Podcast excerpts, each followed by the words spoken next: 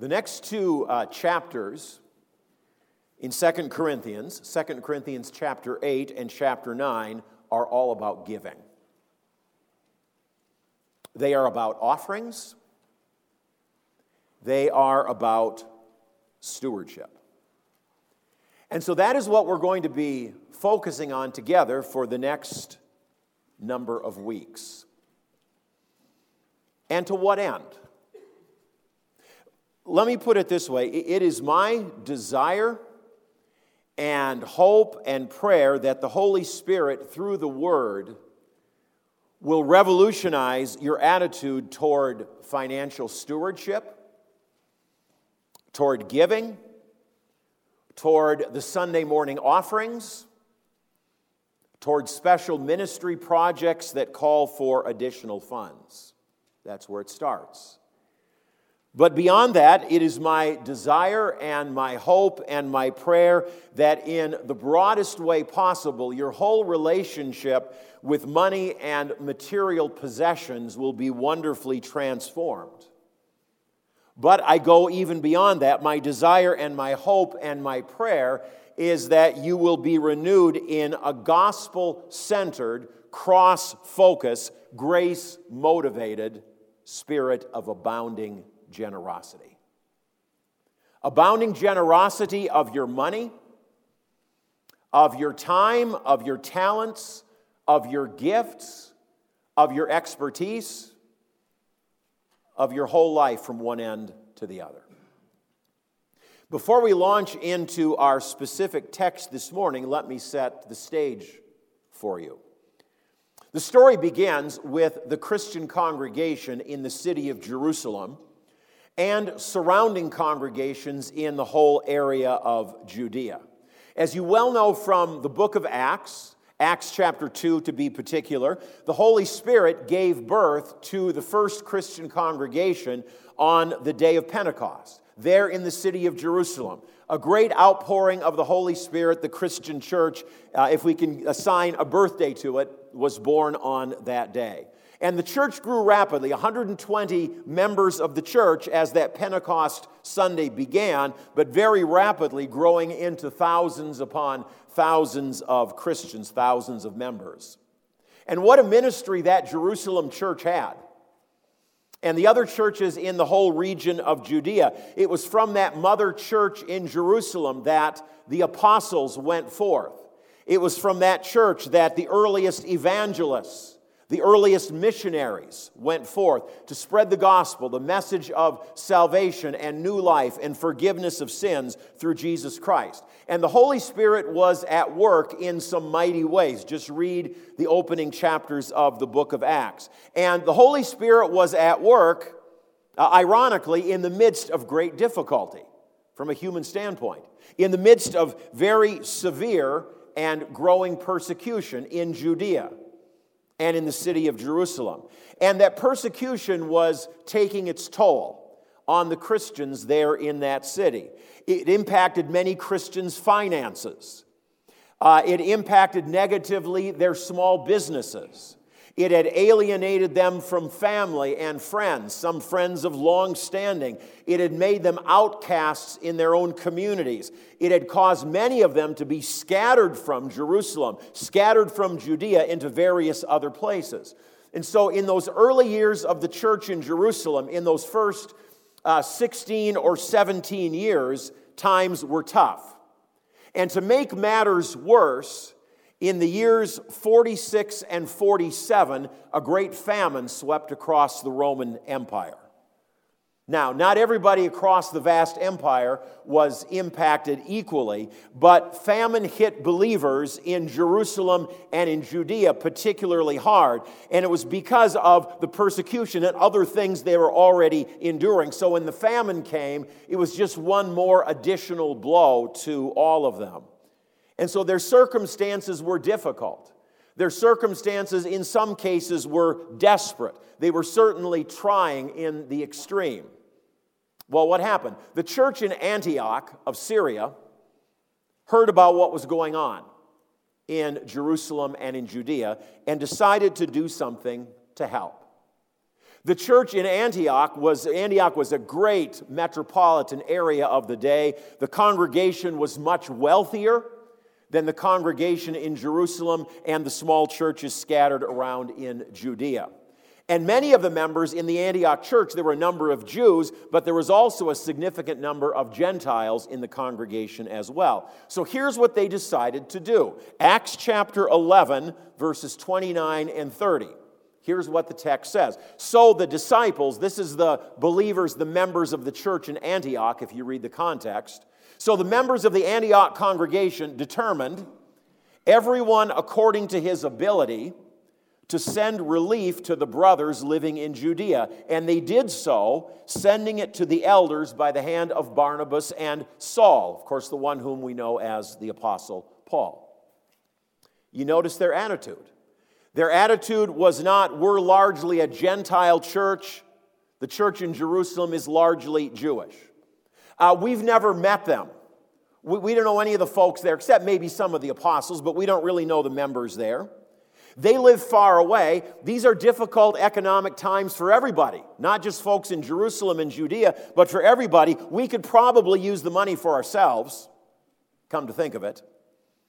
But what does Paul say? Each one in the congregation, there was an offering that was taken, and each one gave in accordance with his ability. Each one gave in accordance with his resources. Each person gave in accordance with his income. And they did so because they understood you know what? We're all believers together. Anyone who belongs to Christ is my brother and my sister in the faith. And so, understanding that, they determined that they were going to joyfully help as best they could. And so the church in Antioch, in what is now right on the Turkey Syria border on a modern map, it's right on the southern edge of Turkey where Antioch, the great city, was located. They sent a generous gift to the church in Jerusalem, 300 miles to the south, which was quite a trip in those days. And you notice in this great effort, who was central to it all? Well, Paul and Barnabas were central in this great fundraising effort to help the Christians in Jerusalem and Judea. Now, after that great event, just fast forward a handful of years to the mid 50s. The congregations in Jerusalem and Judea were still suffering. Yes, the famine had abated across the Roman world, thankfully, but persecution had not abated. Neither had suffering. There was still ostracism, there was still deep poverty. There was still great need in the Jerusalem church and the Christians in the area. And so, Paul, using what the Antioch church had done a handful of years earlier as, uh, as an inspiration, as a template, he decided he was going to spearhead a second fundraising project to raise money to again meet the severe needs for the Christians in Jerusalem and in Judea. But this time, rather than trying to raise funds just from one congregation, Paul made it his endeavor to raise funds from a whole range of Gentile churches, both on, in Asia and in Europe.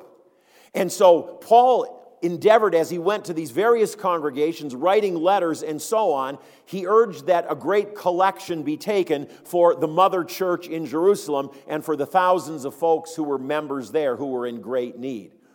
And so when you read through Paul's letters, he mentions his fundraising effort in his letter to the Galatians. All the churches in the province of Galatia, there is an appeal to them. You read the letter to the Romans, Paul again mentions this fundraising effort as he writes to the Romans. Uh, in Acts 24, he's in the middle of a court hearing, and as part of his deposition in Acts 24, he mentions the great offering that he was in the process of collecting.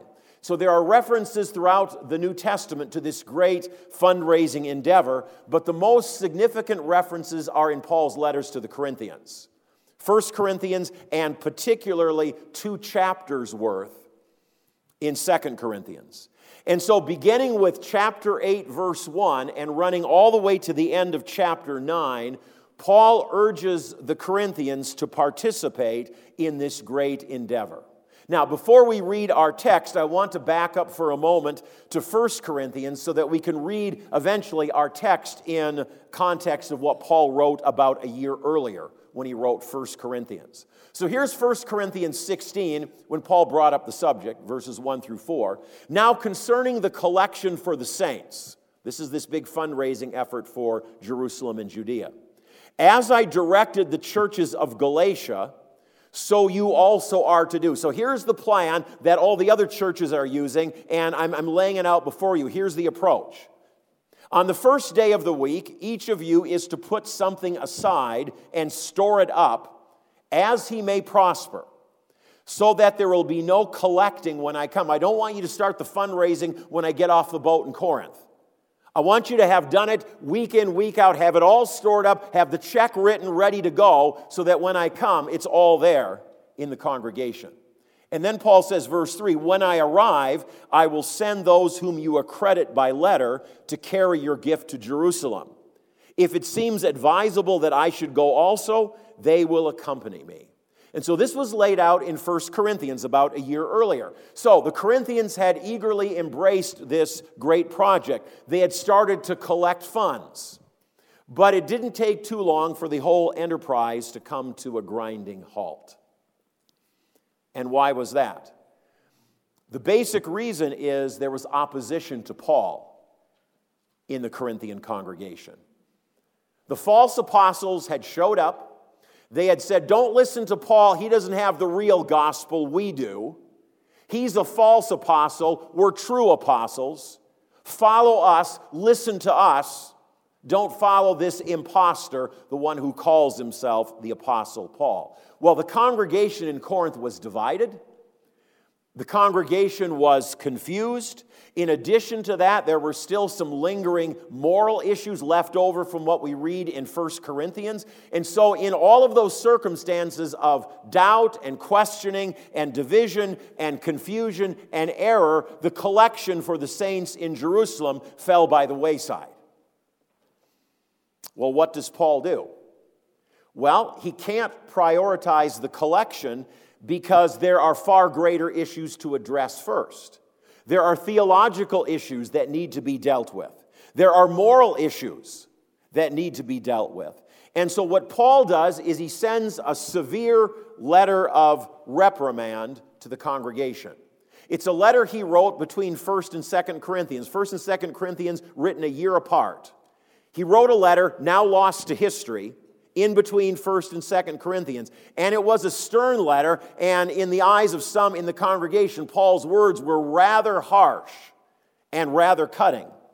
But he wrote a very stern, some would say very harsh letter to the Corinthians, and then he sent Titus as his emissary to go to Corinth and see how the letter was received and to see what could be done.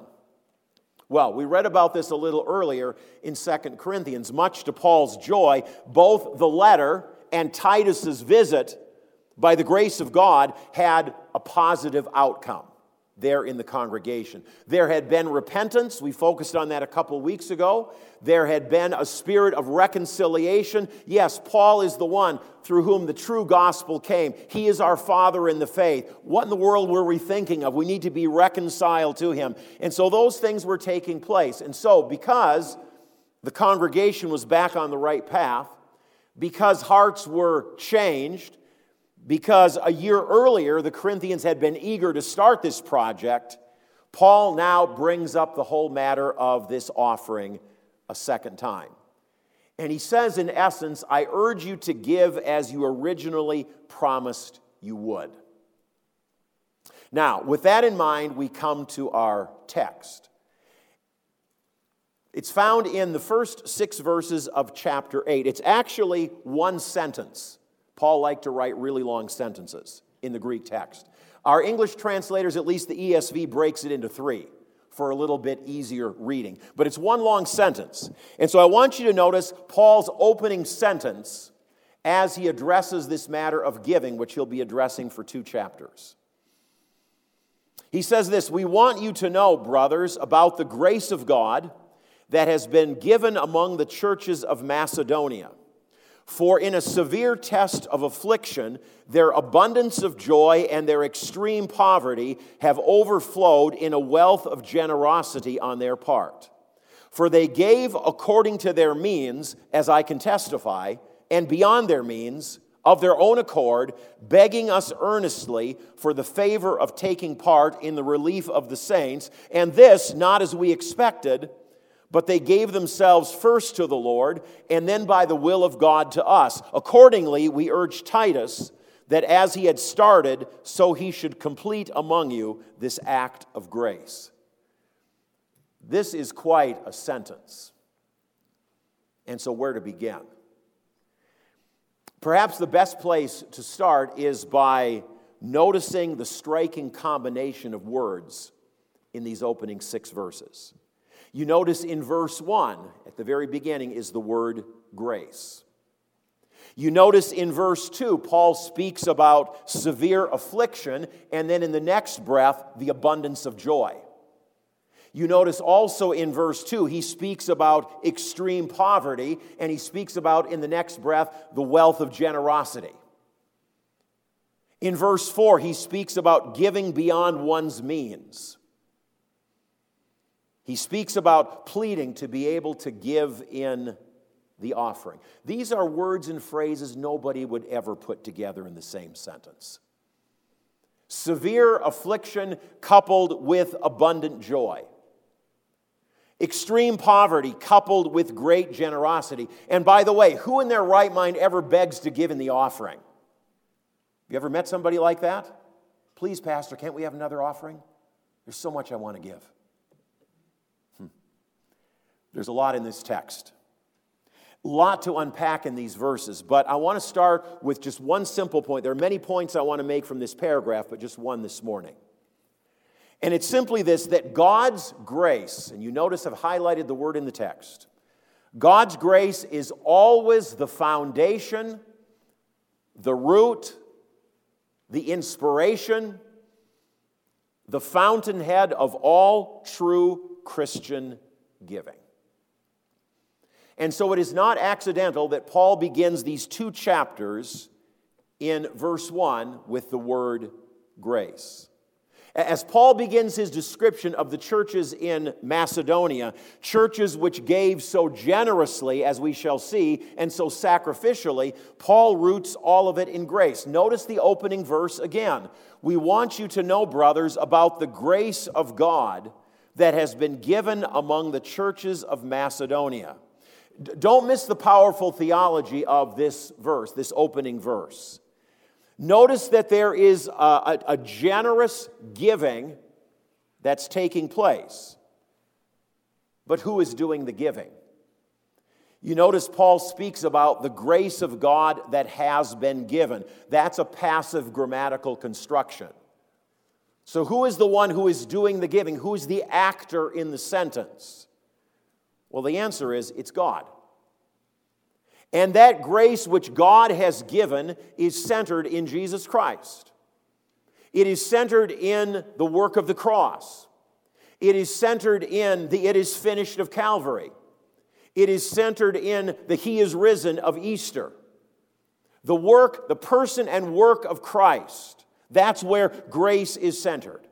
And so, that grace, what Jesus has done for us through the cross and the resurrection, that grace becomes ours through the Holy Spirit as He takes the word and brings faith into our hearts.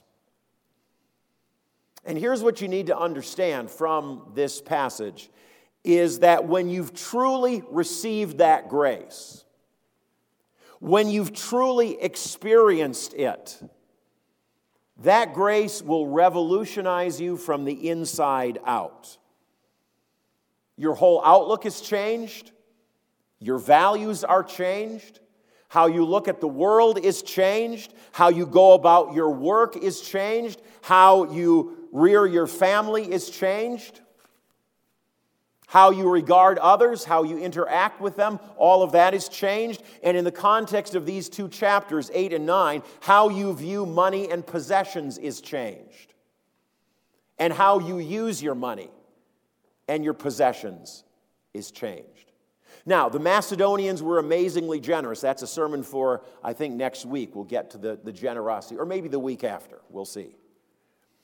But I want you to notice what Paul says to the Corinthians as he mentions the Macedonians in this opening part of this chapter, Paul does not say to the Corinthians, look at the Macedonians per se and focus on what they've done. After all, it's quite an achievement. See if you can measure up to it. They're kind of the standard here. That's not really what Paul is saying. But Paul says, focus on and be amazed at God's grace which has been given to them. That's the focus. Focus on the amazing grace that God has poured out on the Macedonians. A grace, by the way, Paul says, has been poured out upon you as well, Corinthians. God has been gracious and abundant to you as well. And so, like the Macedonians, here's where Paul is getting in this opening sentence. Like the Macedonians, let it be God's grace that stirs you, that motivates you, that prompts you, Corinthians, to give with joyous generosity in this great project of raising money for the poor in Jerusalem. Let me say it again Bible centered giving, giving of your time and your talents, your money, your resources is always rooted in grace.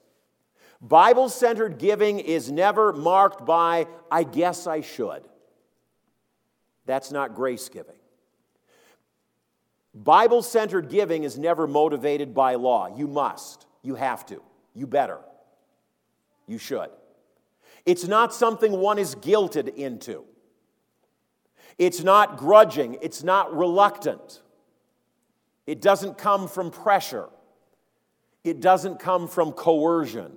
All of it springs from and is rooted in grace. God's grace revealed to us in Jesus Christ.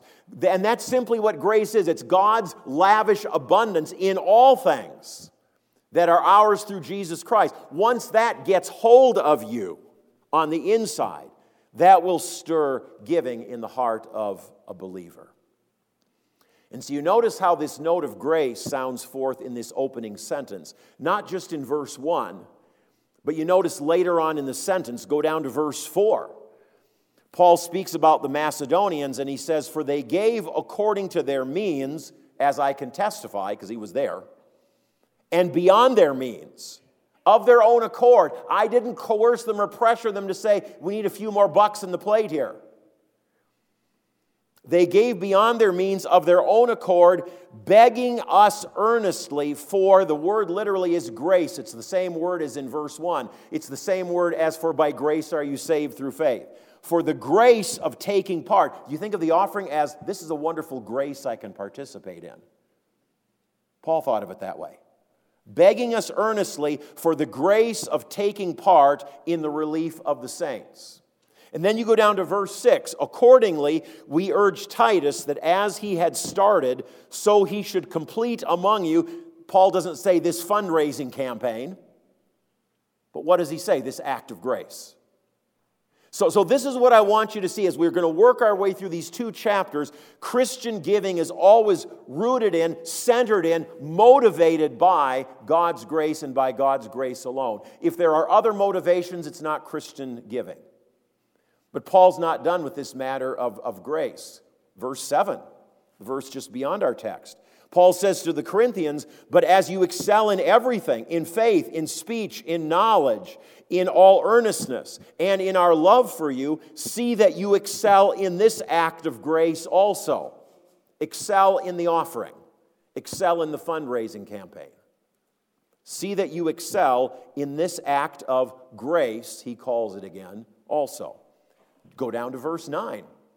For, and this is the root of it all. For you know the grace of our Lord Jesus Christ. All right, there's the motivation right there.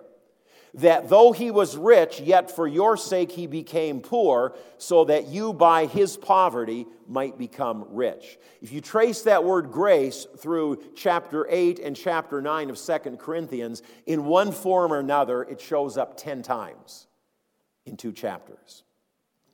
And so as Paul begins these chapters on giving, on financial stewardship, on stewardship of our whole lives is really what he's getting at in these chapters. As Paul launches these next two chapters, Paul is pointing us to the fact of what happens when grace gets hold in a church. What happens in a congregation when the individuals in the congregation are utterly gripped by grace? You're not going to have to worry about volunteers for ministry when that happens. You're not going to have to worry about meeting the budget when that happens. When grace gets hold on the inside of the folks in a congregation, it will be utterly transformative.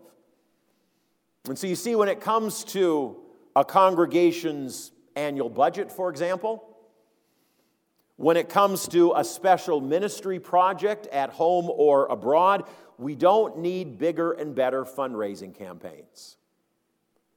What we need is a bigger picture of the God of grace, a true understanding of what God's grace is and an experience of it deeply for ourselves. Here's the bottom line this morning when you are overwhelmed by the immensity of God's grace to you, giving will take care of itself. Amen. Let us pray. Lord, uh, so oftentimes we try to find techniques to round people up to serve or volunteer, or oh, we need a little bit more for the budget, or we need another $10,000 here, or whatever it is. Nothing wrong with making needs known. Paul certainly did. But Lord, help us to understand that real giving doesn't take place unless the heart is engaged and motivated and stirred by grace. Lord, for each one of us, may that be what stirs us. That when it comes to our time, our talents, we don't just give a little teaspoonful here and there. Or when it comes to our funds, let's see what I might have left over, if anything. But that your grace would grab hold of us and that from grace all good gifts would flow. Thank you that you are the one who came, Lord Jesus, and you became poor, absolutely poverty stricken, so that we might be made rich. So then, what does that mean then for me? Lord, help us to think about these things in these next weeks as we consider this whole matter of giving and stewardship and the engagement of our whole lives in ministry for you, to, to bring glory to your name in all things. Grant that each of us might be transformed in this whole area. We pray for Jesus' sake. Amen.